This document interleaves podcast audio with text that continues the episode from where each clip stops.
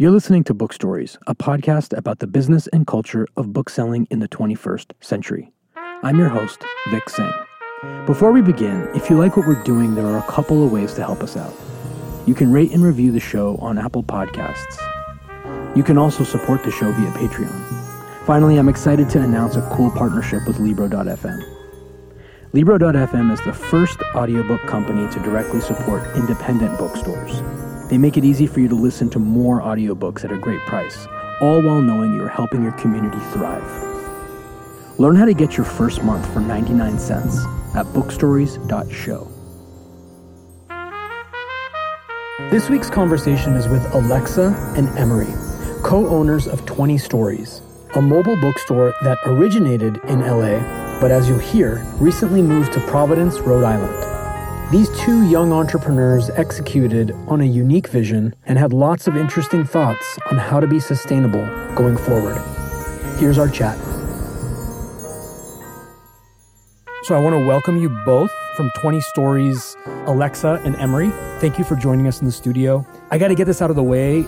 It's fascinating to me that your name is Alexa. We say Alexa in our house so much because of Amazon, and you're in the book business, and Yeah. it's just, I'm Yeah. sure you, you, it's not the first time you've heard that, right? My no, I mom- actually get that a lot. People come up to the van even and we'll preface our conversation with Alexa. And I- Alexa, uh, please purchase that book for me. Yeah. Or please, yeah. yeah. That's My really mom cool. even bought us one for Christmas as kind of like a joke.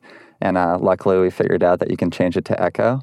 So I'm not saying Alexa, and there's confusion in the house. Oh, that's true. That's true. yeah, yeah. Um, are you guys related? uh, no, no. we're together. Yeah, we're oh, nice. partners. You guys are. That's awesome. Yeah. Okay, so that was one question that I had. It wasn't clear, um, but that's really cool. So I'm going to cover a lot of ground here, but I want to start at the beginning. What's the origin story? How did this all come about? Who are you guys? Where are you from? And what made you do this this amazing and crazy thing?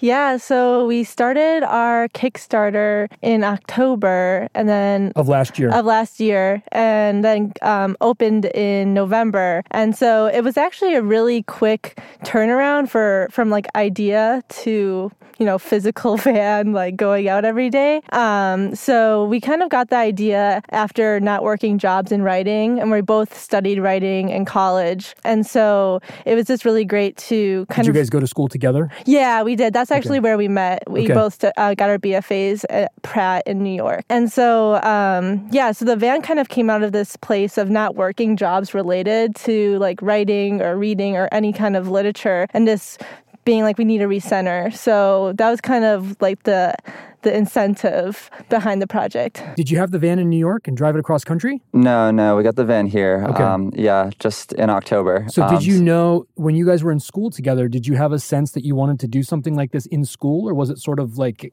It was sort of it was sort of just like this need to like figure out what's next. We quit our jobs because we were unhappy in them, and we were just like, oh my goodness, how are we gonna make money now? Um, so yeah, we were like, well, you know, food trucks are like massive in LA, obviously, and there's fashion boutiques, and we're like, why not do the same thing with books? wow. Uh, the name, how did you come up with 20? Yeah, yeah. So that was actually a really hard decision. We It's we a were, super hard decision. we were very like we it did not come naturally. It didn't pop in our head one day. We were like sitting at our kitchen table. We have a bunch of books to the like the right side of us, and we were just looking at them like brainstorming essentially. And then we saw nine stories by J.D. Salinger, and we were like, we can't carry nine books. That would be Too small. too small. Insane, yeah. But then we're like, 20 seems reasonable. So that's kind of how, yeah, how it came about. What was the blueprint? Like, did you, is there anything else out there like this? Did you guys have a kind of like a, a, a, um, a mentor or a model, if you will, going into it? Yeah, definitely. There's definitely like a history alone of like um, not mobile bookstores, but bookmobiles um, and libraries doing bookmobiles. Um, and those were around probably in like you know the 50s, 60s mostly. Um, but there are also overseas a lot of like mobile bookstores. There's one on a barge in London, um, another one in France, um, and then there's also a small one in Portugal. The one in France, I think I've seen actually when I was there. And then also Parnassus, which is a bookstore in Nashville. They have a bookmobile, but it's not their primary business. It's Yeah. their, it's like a, Yeah, more of like a they're marketing tool. Yeah, yeah, like Um, for uh, events and they were they were pretty excited about it and I, I mentioned you guys and they were they thought this was really cool how has the relationship been with publishers and distributors? Like, are they were they was there any pushback? Were there were there any concerns? Like, how how how did that how did that part of the business plan go in Yeah. the beginning? After the initial initially it was kind of difficult to figure out. We didn't really know. We reached out to independent publishers and they are super easy uh, to work with especially la publishers were super um, welcoming to us Just which- cold emails, like, hey, cold we're doing emails. this. like we want like five copies of this book because we buy such low volume. That was the initial concern was that once we sell out of a book we don't reorder it. Um, We also just didn't know where you buy books wholesale as a bookstore. Um, that was Ingram like, is like the big Ingram's fish. the big one. Yes. So we use them for a lot of the bigger publishers, um, just because it's easy to get them all in one place. If it's like you know Penguin or something. Um, Yeah. But with the small presses, we we email them directly and are like, hey, this is what we do. Um, we want to carry these titles. Yeah. Um, and they've been super friendly. Overall, it's been super supportive. Yeah, Yeah. yeah, yeah. encouraging. That's yeah, really and nice even um, publishers will be walking by the van and they'll always come up to us and then talk about like books that they're working on, trying to get out. And we always tell them to email us because I just feel like fostering that kind of community is really important for like bookstores to survive. Yeah, yeah. No, that's the whole the the kind of the general uh, consensus from all the interviews we've done for this series is that yeah, the book indie book community is super tight Mhm. and they support each other. And you kind of like you have this established network across the country where if you have an issue, you can ask them and you can get feedback. And then there's the American Booksellers Association. Are you guys a part of that? Uh, no, we're not not a part of it yet. we Um, really want to be, yeah. but we just haven't coughed up the fees. Not that anyone's like saying no, you can't be. We just Yeah. haven't. You've always got to pay. You've always got to pay for your ticket to admission. Exactly. Yeah, It's just a question of when you want to do that. yeah. Um, so talk about the van. Was it just a simple Google search? Like you have an idea, you want to make a mobile bookstore. What happens next? You got to find a van. Yeah, so we knew we didn't want something too big because we wanted to be able to park in like normal parking spots on the street and metered spots, um, and with something that's like, you know, if we had a like school bus or something, that'd be like giant and kind of a hassle. Um, And probably so- pretty expensive too. And expensive, Yeah. yeah. An old school bus is like, you know, still like 10, 20 grand.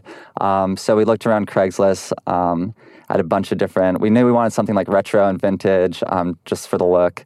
Um, so we just shopped around on Craigslist and finally like settled upon this old 87 Chevy um, G20 that we have now. And Yeah. I like the rustic quality of it. I think we were scared of going too cutesy, like with a, like a VW, and we wanted it to feel kind of like this like sturdy big Americana. object. Yeah, yeah. It's like we sell books. Yeah. you know? so Our car has a spine. yeah, yeah, exactly. yeah, so I guess like uh, I don't know. It was it was one of the biggest decisions, I guess, because we were like we can't go back. We had a very small budget when How we many did you look at? Well, I mean, we probably looked at like 50 just online, but then in person, we probably only looked at like th- Four? three or four. yeah.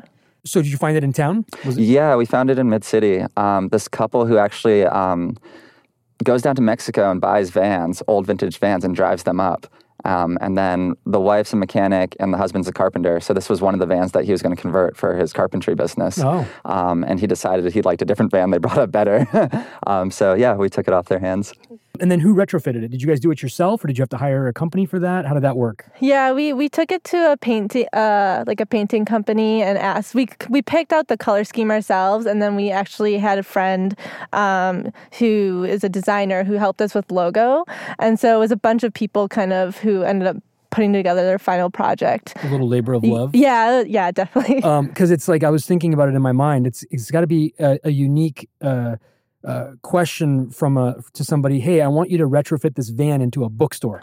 Yeah, yeah. So, does like, it have? So talk about the in, in, interior. Like, what was your what was your vision? How did you map out what what you wanted, like the shelves and all that stuff? Like, kind of just give give us a give give listeners sort of a um, an audio tour, if you will, of what the inside's like. yeah the finished so product. so the insides um the inside's kind of older it's all like faux wood paneling on it um we don't we use that mainly just for storage but we're slowly converting it into a mobile office now um, to do work on the go we have solar panels on the roof um, just so that we can like charge our computers and phones and work inside um, and then the outside, originally, our idea was to have a standing bookshelf, kind of like um, one you'd have in your house. And we did that for maybe a month.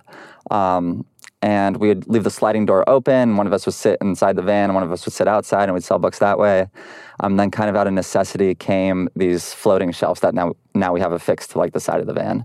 Yeah, and everyone always comes up to the van thinking it's some like really crazy mechanical like setup we have, but it's actually very simple. It's like we have these metal brackets um, screwed into the van, and there you we literally lift the shelves and like click them into place um, with like little hinges. How long does it take you guys to set up? Like once you find we your spot, we can probably set up in like ten minutes and break down in ten minutes. so Yeah. it's very efficient. Yeah, yeah. But if it was a contest, we would definitely do it in five. it's like if we were if we had to get it done, we were like that thing's fast. Someone was coming for us. We'd Yeah, be out of we there. were- oh, I, I'm going to get to that in a minute. Oh, uh, so, did you guys drive the van over here today? No, we we actually have another car that's Okay. like our main car just for living, but I'm thinking in terms of like just like advertising. You know, like if you guys are driving it around everywhere, Yeah. people will see it and they'll know, and they might tr- you might get some traffic on your website that way or on, your socials. Yeah, we definitely. I mean, even when when we're going out in the morning, we'll go and we might stop and get like this morning we stopped at Millie's and got uh, breakfast. So the van's sitting outside Millie's and everyone's like, "What is that thing?" Yeah. Um, and then we get in the van and everyone's like, "Who are those people?" And then we drive away, Which is a good Um, thing. and Yeah. drive- which is a good thing because then they're So like, strange. they're like 20 stories. What is this? I have to look it up. Um, and then Sometimes- even when we're coming home after a day of selling,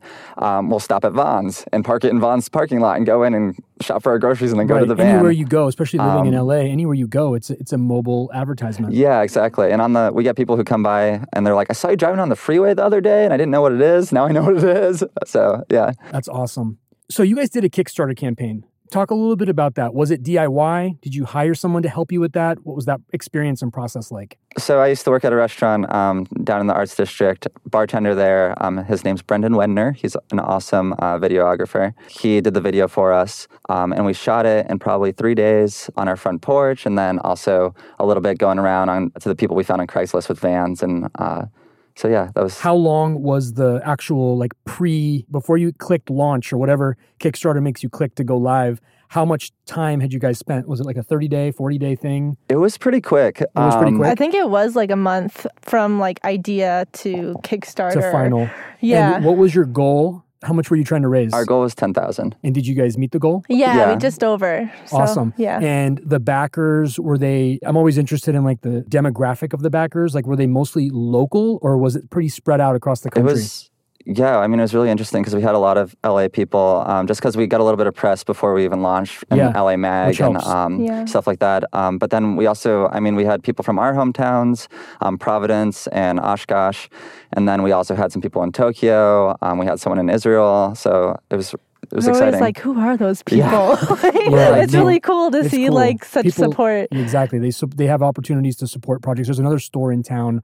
Uh, they're a physical store, but they also ran a Kickstarter campaign, and their advice was if you want to hit your target, you have to build the campaign well in advance. Yeah. You can't just click press submit and then assume Mhm. people are going to come out of the woodwork because people have to find out about it.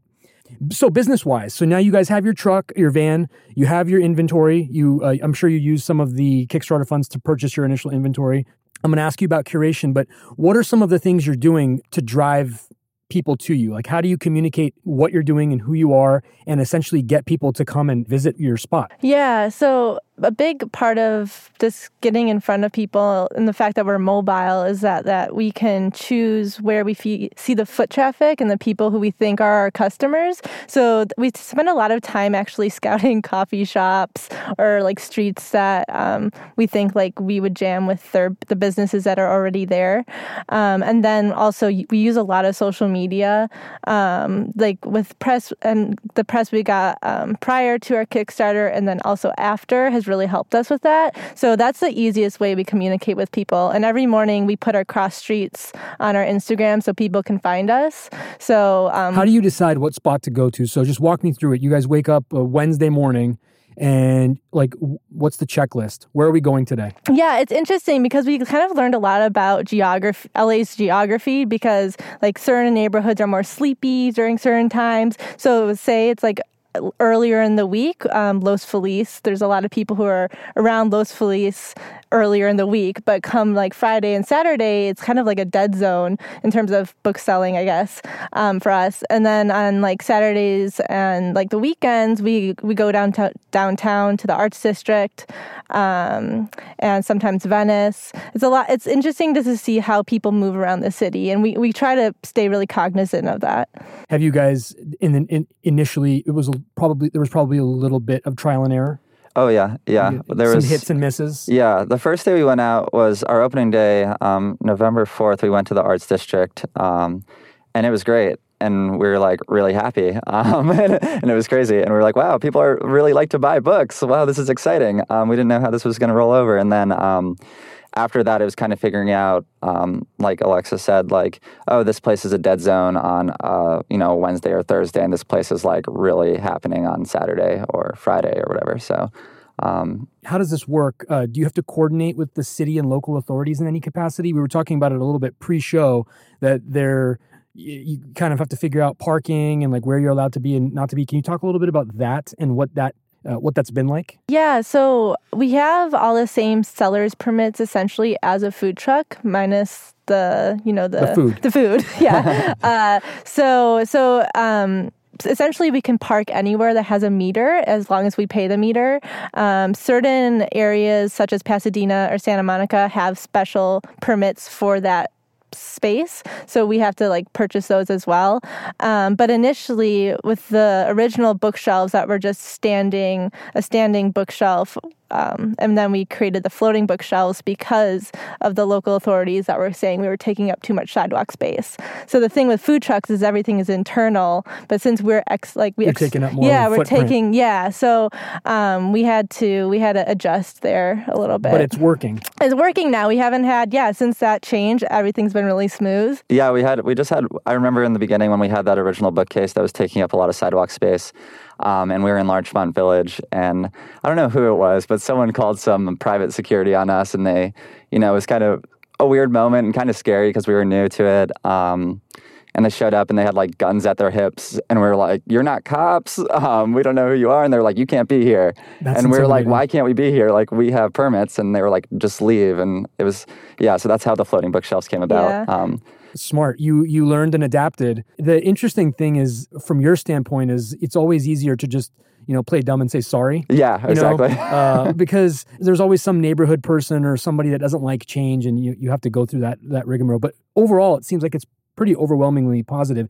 Do you have to like nomadically travel with food truck people or do, can you guys be in your own space? Is it better business wise to be around food trucks or walk me through that process? Yeah, we actually we have partnered with um, another mobile business called Promise Land. It's a sunglass selling um, company out of a VW. Um, so we have set up days where we part um, like set up shop next to next to each other, um, which I think helps. People kind of throws throws people off just to see one, but once you see two, it's kind of you know a situation that people want to check out more. Yeah, like, yeah, um, like so, a little mini market. Yeah, outdoor, yeah. Market. And yeah, so we would love to do that with food trucks. Do you yeah. go to farmers markets? Is that a thing? Um, we did we did them a little bit, but it's just the fees for the farmers markets are kind of high sometimes. Okay. Um, and we figured if we're just on the street paying a meter um, and have just as much foot traffic, sometimes you see in LA when you drive around, you see either food trucks or like these traveling, um, you know, pop up shops, if you want to call them that, in front of other stores, and they seem to be like partnering with them. So like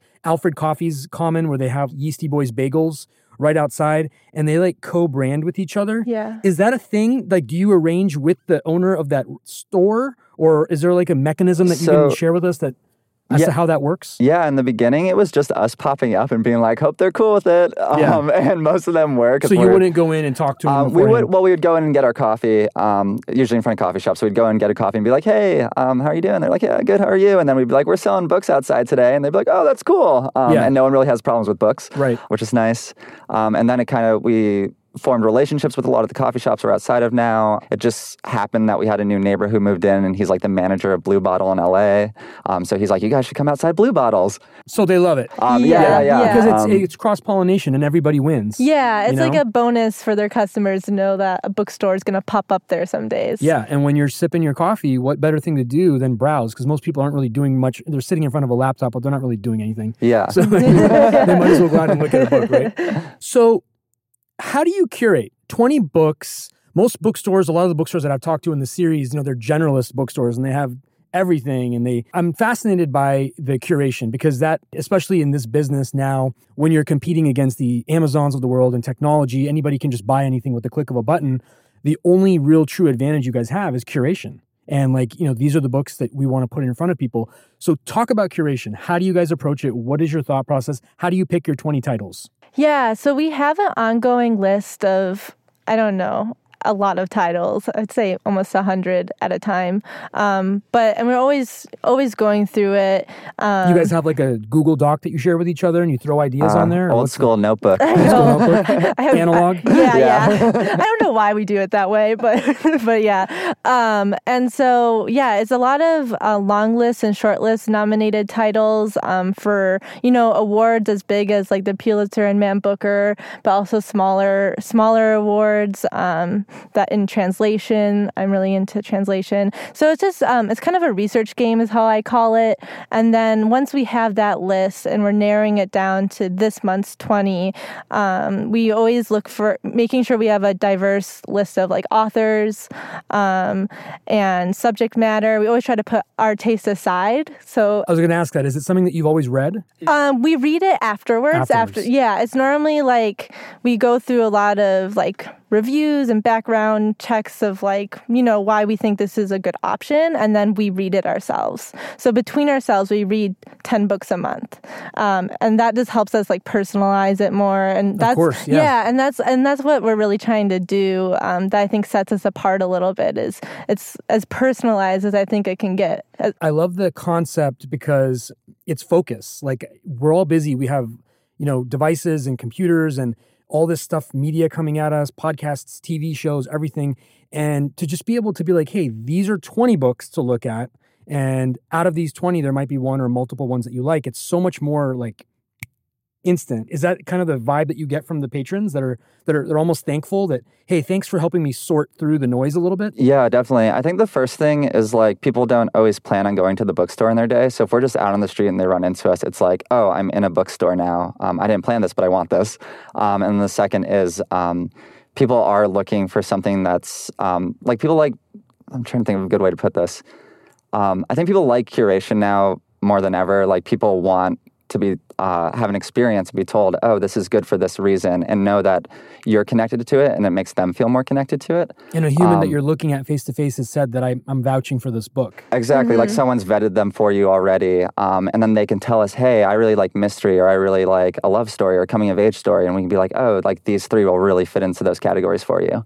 Um, this is kind of an aside. Uh, are you guys attending the LA Times Festival of Books? We are not. We're not, but we wish we were. they have because they have like pop up stores there. Yeah, like yeah. It would be perfect, especially because you guys are a year old. You, were were you in business last April? Uh, no, we've only we're going into our sixth month now. Yeah, so it would have um, been it would have been like a perfect coming out yeah, party for yeah. yeah. We go there, we go there and we take our kids, and the um, vibe is fantastic. Yeah, you know. So going back to the books that you guys stock, what if you pick the wrong book? Mm-hmm. Um, what's the fix for that? How does that work? Can you send it back like like traditional stores do, or so? Like Alexa said earlier, we order really low volume okay. of everything. Um, typically 10 of each book, sometimes a little more, sometimes a little less, depending on um, how popular it is or if it's really recent, people know about it, and we know people know about it. Um, and we typically uh, sell out of everything by the end of the month. Um, and we do reorder only if um, something sells out in the first week or so. But if we do have a book that's not selling as well as we hoped it would, um, we'll keep it on the van and we'll put a, we have a little stack in the corner um, that's like past month's books, so people can pick through that too. And is it discounted or? Sometimes they are, sometimes they're not, um, depending. Yeah, yeah, depending how long they've been sitting, sitting out in the yeah. sun. yeah, the sun. Yeah, that's another interesting element that. Do they get weathered, um, or do you have them covered? Um, they don't get weathered too much because, like, you know, they're out I guess for five or six hours a day. But the LA sun is, is so intense that mm-hmm. it does sometimes turn the pages um, a little like yellow, but you don't, you can't really tell. It doesn't make a difference once you purchase it. You can only tell when they're stacked right. and you see one right. that was recently put out and then the older one.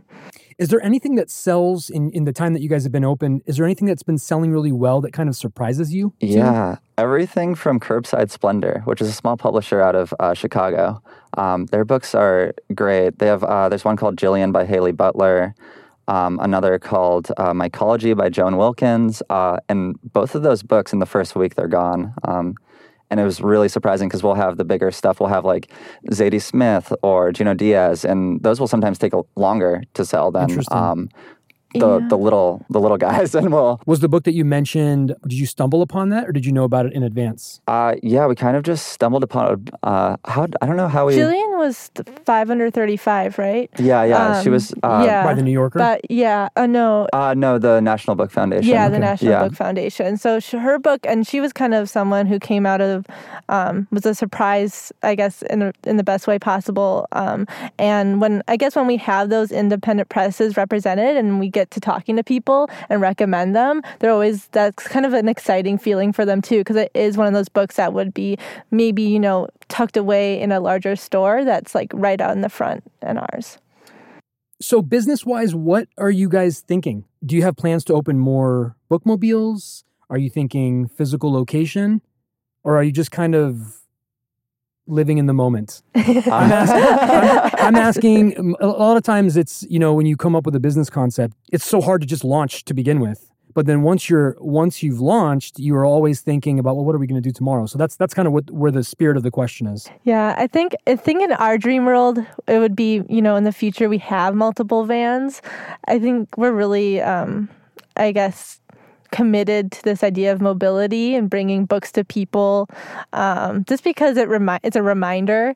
Um, but we're also open to everything. Um, I think that there's always room for growth. Yeah, yeah, definitely. We're also um, we just decided very recently that we're actually moving to Providence, Rhode Island. Oh wow! Um, Was that the big news that you that was mentioned the in big Yeah. news. Um, Okay. I just have I had it's so crazy. I have a friend who's moving there like next month too. Oh, awesome. Yeah, for a job. But so tell me about that. So you're not going to be a fixture in LA anymore. You're moving to We're bringing the van with us, yeah. Um, but we're keeping LA on the van. We're keeping LA's mobile bookstore as part of it. and Um, you're going to drive it cross country. uh, we're gonna ship it. Ship it's, it. it's a little old. Yeah, Yeah, yeah. that I don't know if it could like make that it. see Did you guys see that movie Chef? Oh with yeah, yeah, uh. Jon Favreau. He food drives his truck. food truck Yeah, across yeah. country, and he's like stops along the way and becomes a thing. I know that would be. I wish we could do that. that would be great. Yeah. Are you but- guys? Um, do you want to share? Are you comfortable sharing why you're moving, or is it? Uh, yeah, yeah, yeah, I- I yeah. What's the motivation behind the move? Uh, I think part of it is we're ve- like the last like three years we've been very like just spontaneous people. We kind of we moved to LA without ever being like visiting LA. Yeah. we had never been here before, and we came for a week, found a place, and then drove across the country from New York to LA. Wild. and we're like, wow! And then Twenty Stories started a year after that, um, year and a half after that. So So you guys have been in LA for a little over a year. uh, two years. Two years. Two years. Um, and I don't think I don't think Twenty Stories would have started anywhere else. Um, that's the thing. It's Um, the culture here. it's the culture. mobility It's the weather. Like being, we can be like it started in the middle of winter. Yeah. you can't start in the middle of which winter. is last winter. It was still in the 80s. yeah, exactly. Yeah. Um, so that's part of our reason is just always like looking for like a new adventure and new experiences and kind of pushing ourselves um, beyond our own like boundaries and getting uncomfortable. What did you Um, find about Providence that appealed? Do you have any family and friends there, or I'm from yeah, I'm from Providence. You're from there. uh, Okay, so that- originally, and that my helps. yeah, my family, my mom and dad and my brother um, are there, and I have a couple close friends there still. Um, but also just the we it's the going into the summer, so it'll be a good time for Providence. Um, there's a lot happening there too, a lot of music get and humid arts. there? It gets it gets humid, but not like the South, like not like not like farther south? yeah, yeah, not like Louisiana. Austin, but- Texas was actually another city on the board. Austin's on everybody's board. Yeah, Yeah. yeah. Yeah. And We we, we visited for a visited week. there I vote last for week. Austin. Yeah. and, and we were like, I think the humidity was going to ruin the books. I was, Uh, I'm pro mobility, but I'm sure the um, the branding of being starting here and going there will also be helpful. yeah, I think I'm, I think that when we started the business, it was, it was really, um, I guess us merging our two worlds of like wanting to be writers ourselves and wanting to support other writers. And and the good thing is that we can do that anywhere. And it's actually Totally it's actually exciting to connect the two cities maybe in this way. Yeah. Where, you know, the we'll have um, we're also because we're moving, we're releasing a subscription service um, to hopefully keep the our customers in LA with us on the ride. Yeah, yeah, still reading. Hopefully, Because I'm sure I'm sure you you probably will have some uh, supporters that would want you guys to be successful wherever you are. yeah, So- yeah. yeah, yeah. Um, do you use your website to sell like backlist stuff or titles that? Yeah, we have everything that's uh, anything that's left in stock from previous months, and then also our current inventory is all is online. all also, online? And you yeah, can- you can shop online at your website. yeah, yeah, and we ship yes. anywhere in the USA. business wise, this is just like the token question. Whenever you do a bookstore conversation, you have to mention Amazon. Are they on your radar, or are you kind of just like whatever at this point? Um, they are on our radar, I guess, because they're kind of on everyone's radar for all various reasons. Yeah. But um, but yeah, the Amazon is an interesting. It's hard Interesting thing. we were talking. We talk about it You talk about a lot. a lot, I guess. Um, we were just talking about it on the way over, actually. and um, one thing is, we so like we said, Amazon's not curated. We're curated, and that's part of the experience. Um, and one way we can combat like their prices that are half of ours. And sometimes when we are at the van, we'll like someone will talk to us for like a while, and we'll give them a lot of like recommendations, and they'll be like, "Oh, that sounds great. That sounds great." And then they'll take a picture on their phone to go buy it on Amazon later, and that's frustrating. Um, and I don't blame the person. I don't think it's necessarily their fault. I think it's just like books are aren't seen as Alexa says this a lot. Like books aren't seen as art anymore. They're seen as like a cheap product, Um, as commodities that can just be sold for you know like sometimes someone will come up and be like, "How much is this book?" And we'll be like, "Oh, it's sixteen dollars," and they'll be like, "Oh, that's so expensive," but then you don't remember that a writer might have been writing that book for five or ten years. Um, In some cases, even longer. yeah, Yeah. exactly. Yeah, and so yeah, that was another really exciting part of the of the bookmobile was um, I guess reinstilling the objects with this like artistry. I feel like because we face all the books um, right side up, so the covers are all seen, um, and that kind of draws people in immediately because the artwork's on the cover. Of course. And so, um, I don't know, in some ways, I feel like people, even people who aren't usually, you know, book lovers or readers will come up to the van and appreciate appreciate it The for that reason. Yeah, appreciate it for for for the various reasons. So, if someone comes up to you today and says, "I want to open a bookstore," you know, be it you know, like the model that you guys are doing or a physical one, what tips would you give them now that you've kind of been in the game for a little while? Um, are there any things that you can point to that could be helpful or harmful to someone who wants to do what you guys are doing or something similar?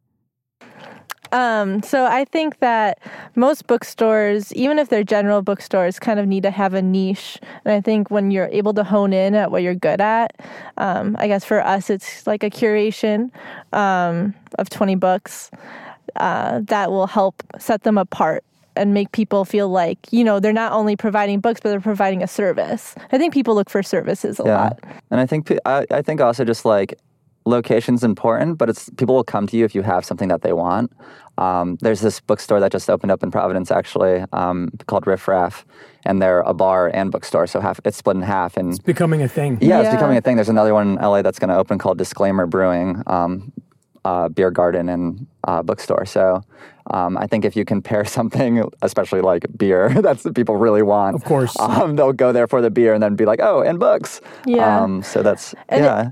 Yeah, and I never thought about booksellers in a t- in the terms of retail, but I guess you know we are retailers, and I think sometimes that idea of retail can be harmful to um, maybe just feeling like putting putting out.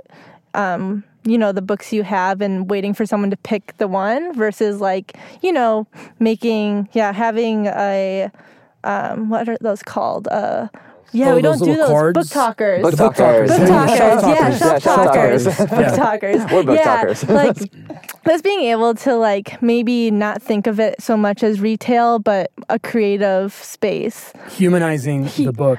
Yeah. A lot of people, their one technology is their, which doesn't sound like a technology, but it truly is. Their one selling point that a lot of stores have over other places is that these these shelf talkers. Mm-hmm. And Yeah. it's interesting. You don't really think about it, but there actually is a huge thought process that goes into which ones they shelf talk. And, you know, someone's really excited about sharing a piece of, you know, whenever you hear a really cool song, you want to share it, right? Right. Whenever you read a really yeah. cool book, you want to share it. So Yeah, I think that's another thing. Like if you're like it's the passion, you can just see the passion there. And I think if someone wants to open up a bookstore, the passion's just there, and they should do it. Um, technology wise, you guys are pretty analog. Obviously, it's book retail and you're a mobile bookstore. Talk about how you guys leverage and use technology, if at all. Is it something that you think about? Are you thinking about broadcasting, like like maybe like Facebook living events? What conversations do you guys have that center around how can we leverage technology to make this thing kill? Yeah, one thing. I mean, one thing we were thinking about from the beginning and slowly uh, want to put forward is an app to find us. Um, so we would, uh, you know, you can go onto the 20 Stories app and then see where we are exactly um, and kind of track us and see our movements um, and find us that way and kind of be more interactive in a sense. Yeah, I think that that's like blending the two worlds of, you know, kind of being going rogue a little with just being on a van and you know we use social media to tell people where we are and that's like one of the like the most important ways we we people can find us so i guess using technology just to bring community is the biggest way we use it. Is it the number one way you communicate with people? Yeah, Twitter, it is. You use Twitter? We use uh, Twitter. Instagram's Instagram. the big one. Instagram's the big Um, one. Yeah. That's where we put our cross streets and neighborhood every morning in And our the bio. inventory that you're um, selling. And the inventory we're selling, we post about it um, constantly. Yeah. Um, so yeah, that's probably the main way. Um, it's funny because I'm I feel like I'm so like opposed to technology in so many ways. I just don't like using like Instagram and stuff, but we have to for the That's business. part of it. And Yeah. it's no, for sure. yeah. Luckily, I things. love it. Yeah. Yin we might The yin and yang. we might not have an Instagram if it was just me. yeah. No, uh, I'm I'm a reluctant Twitter user because uh, I just find that like there's so much noise in it. But sometimes it's a preferred medium for people to communicate with you with some of the shows that we make and stuff like that. So fans like to communicate through that medium, and you have to be there to engage them. Yeah, another Yeah. way is like people come by and they'll put us on like their Instagram story or like they'll direct message us and see like our story and be like, "Oh, you have this book now. Like I'm going to come by and grab Yeah. it." And a lot a lot of time people follow through. They'll they'll say, course, "I'm yeah. I'm going to come by," and they'll come by it, and um, it's really impressive and Yeah, really nice. Especially the scene here in particular. I've noticed that a lot of these uh, startup, a lot of n- like novelty businesses and independent businesses, there is a bit of a like an LA culture effect of like you know whether it be hashtags or people tagging you in their stories, and people like, draw a crowd. You know, Mhm. like and you guys just mentioned Millie's in Silver Lake. There's all kinds of little pop up shops and things happening right on that little stretch of Mhm. town, and it's largely driven by social media. You know, Yeah. otherwise, people don't really know Yeah. you guys have been in the book business for just just call it a year at this point. Is there anything? And you guys are on the on the you skew young, so uh, the book business is a very sort of old and entrenched industry. Are there any innovations or things that you wonder why nobody's doing in the business? Why hasn't anybody done this yet? Why hasn't anybody tried this yet? With your lenses, the lenses that you guys have on right now, is there anything that kind of makes you think, why isn't anybody doing this? I, I think that um, with the competition, people always say with ebooks and uh, you know physical books, and there's always like a split in the with who goes in what what group. And I think that we were talking about why not sell them together, but I don't know how to do that. bundle. in other words, in yeah. other words, bundle the book with the audio with the with the Yeah. ebook. yeah, we're trying and- to figure out a way to like when you buy a book from us, you also get the ebook, um, or you also get the audio book, and we're not really sure how to do that yet. Yeah, I think that the thing is, is like it is more on the the back end of the publish publishers um, making it affordable because right, Them figuring out the pricing. yeah, because right now you we would have to buy both and then I guess give them Bundle to, it yeah bundle it at the ourselves and then it would just be you'd be paying for twice as much. Right. So we can't do it right now, but in my mind I was like that would essentially solve a lot of the the splits between the people What's great is that you are not the first person to vocalize that same sentiment. Yeah. and the fact that people are having that particular pain point is a good sign that somebody listening to this or or more conversations like this that you guys are having will actually lead to a change because I'm I'm a pretty serial reader. I like to read, you know, three or four different things and I would love the option to be able to be reading something here and then jump into my car and then be able to pick up right where I left off. Right. Yeah. The, the tech is already there. Right. You know, it's just a question of the person who controls the purse string saying, Right. "We will charge you twenty five dollars or whatever it is." Yeah, Right. exactly. Um, and I think that I think that the way that it's trending is that somebody's going to come up with a subscription service. Right. Does that sound like it would make sense to you guys? Yeah, Yeah, yeah. yeah. Subscriptions are really, really I really think subscriptions cool. are like su- like super popular right now, and that's part of the reason we want to like push one out. So when we move, that people here can um, Continue. continue with Continue, us. yeah. And you guys can also recommend, not that I'm trying to give you guys business ideas or anything, but like a situation where you have customers that look to you for curation and you can basically bundle them, you know, for a subscription. We'll, bun- we'll send you three books a month or whatever it is. Exactly. Exactly, Yeah. yeah, yeah. yeah. That's what we're gonna be doing. Um, what does your business look like in five years? Forecast for me. Um, have three vans, um, maybe two in Rhode Island and one elsewhere. Yeah, I mean, it'd be great to bring one back to LA too eventually. know. Um, just right now, we don't have the resources for it, and that's why we're bringing it with us. Yeah. Um, but yeah, eventually have multiple vans in multiple cities would be amazing. also providing maybe workshops really into like expanding our services into like having groups that come together and write and read and we have a book club already so maybe expanding that too Cool. Is the book club physical or is it online? right it's physical um, so we meet uh, we've been meeting for the last six months um, at intelligentsia coffee in silver lake um, but then you know we'd also like to have an online option for people to read along Sure. Do you guys think print is always going to be around? Yes, yes I don't. Yeah, I think it's something about the physical book will never leave. I think people like to hold on to it. And individually, what are you reading at the moment? Um, I'm actually starting the last bad, no, the first Bad Man by Miranda July. I just finished um, The Heart's Invisible Furies by John Boyne. Are you selling both of those titles? Um, yeah, one this month and then the next in May. When are you guys moving to Rhode Island, by the way? When is that happening? Uh, two weeks. Yeah. are you going to be doing like a goodbye LA thing? Uh, we're trying to plan something. Our last book club is on the 22nd, and that's like the final day we're going to be selling also. Yeah. Um, so we'll have in LA. But Yeah, we'll have a, a little crowd for sure. Nice. Saying goodbye. Um, and what are you reading? Um, I just started Daredevils by Shawn Vestal, um, and that's for next month. Um, and then I just finished White Tears by Hari Kunzru.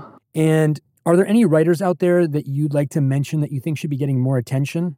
Who's the next Zadie Smith? One of my favorite books I've read in like probably the last two, three years is Delicious Foods by James Hannaham. Um, he actually it, it got uh, the PEN/Faulkner Award, um, so it's gotten some recognition. But I think like that should be in everyone's bookshelf. Yeah, there's this book called, we're actually carrying it this month, called Sorry to Disrupt the Peace by Patty Yumi Cottrell. Um, it's an amazing book. Um, she's an amazing writer. Is music part of your experience? Do you guys play music in Um, the in the van when you're parked? We don't. We don't right now. We did sometimes, but sometimes it's distracting for the other businesses. So Yeah. we try to stay a fly in the wall sometimes as much as possible. For sure, for sure. Some stores playlist, and uh, like if you're a fan of a store, if you're a fan of a concept, um, playlists can be like a thing, you know, to connect you to that place. If you guys weren't selling books, what would you be doing?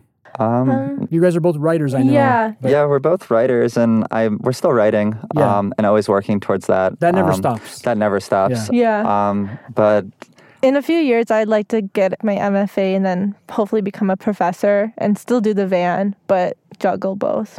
yeah, I think anything uh, related to writing or teaching writing or selling books would always be um, part of me. Otherwise, I'd be waiting tables.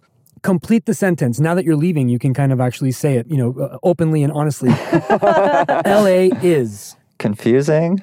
Way quirkier than I thought it was going to be. You guys had never been out here before either, right? You're, you're in, in, No, Yeah. we've never been in out here. California. No, No. It's just San move. It was a Francisco big briefly, move. but yeah, San Francisco and LA are two very exactly. different places. Yeah, Too. Yeah. LA is really in good ways and bad. It's it's its own separate bubble. Yeah. yeah, I yeah, think it, it gave us a lot, and we're leaving more with more than what we had. which is- definitely.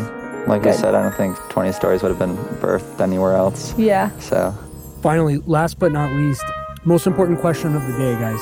What's in your ideal sandwich? relish. Um, I don't know. I'm a huge on oh cheese. I'm from Wisconsin, so Okay. I have to say cheese. Wait, does Or that, fish. Does that count? We Tuna. both love fish. I love tuna and onions. it's a lot. Awesome. It's amazing the spread of favorite sandwiches among booksellers in America. Alexa and Emery, I want to thank you guys. Uh, it was really cool to have you in the studio. I was so thrilled to find out about you when I was researching stores for the series. I think your concept is great. I hope it scales. I hope it's successful. And I wish you guys all the best. Thank you Thanks so, so much. much.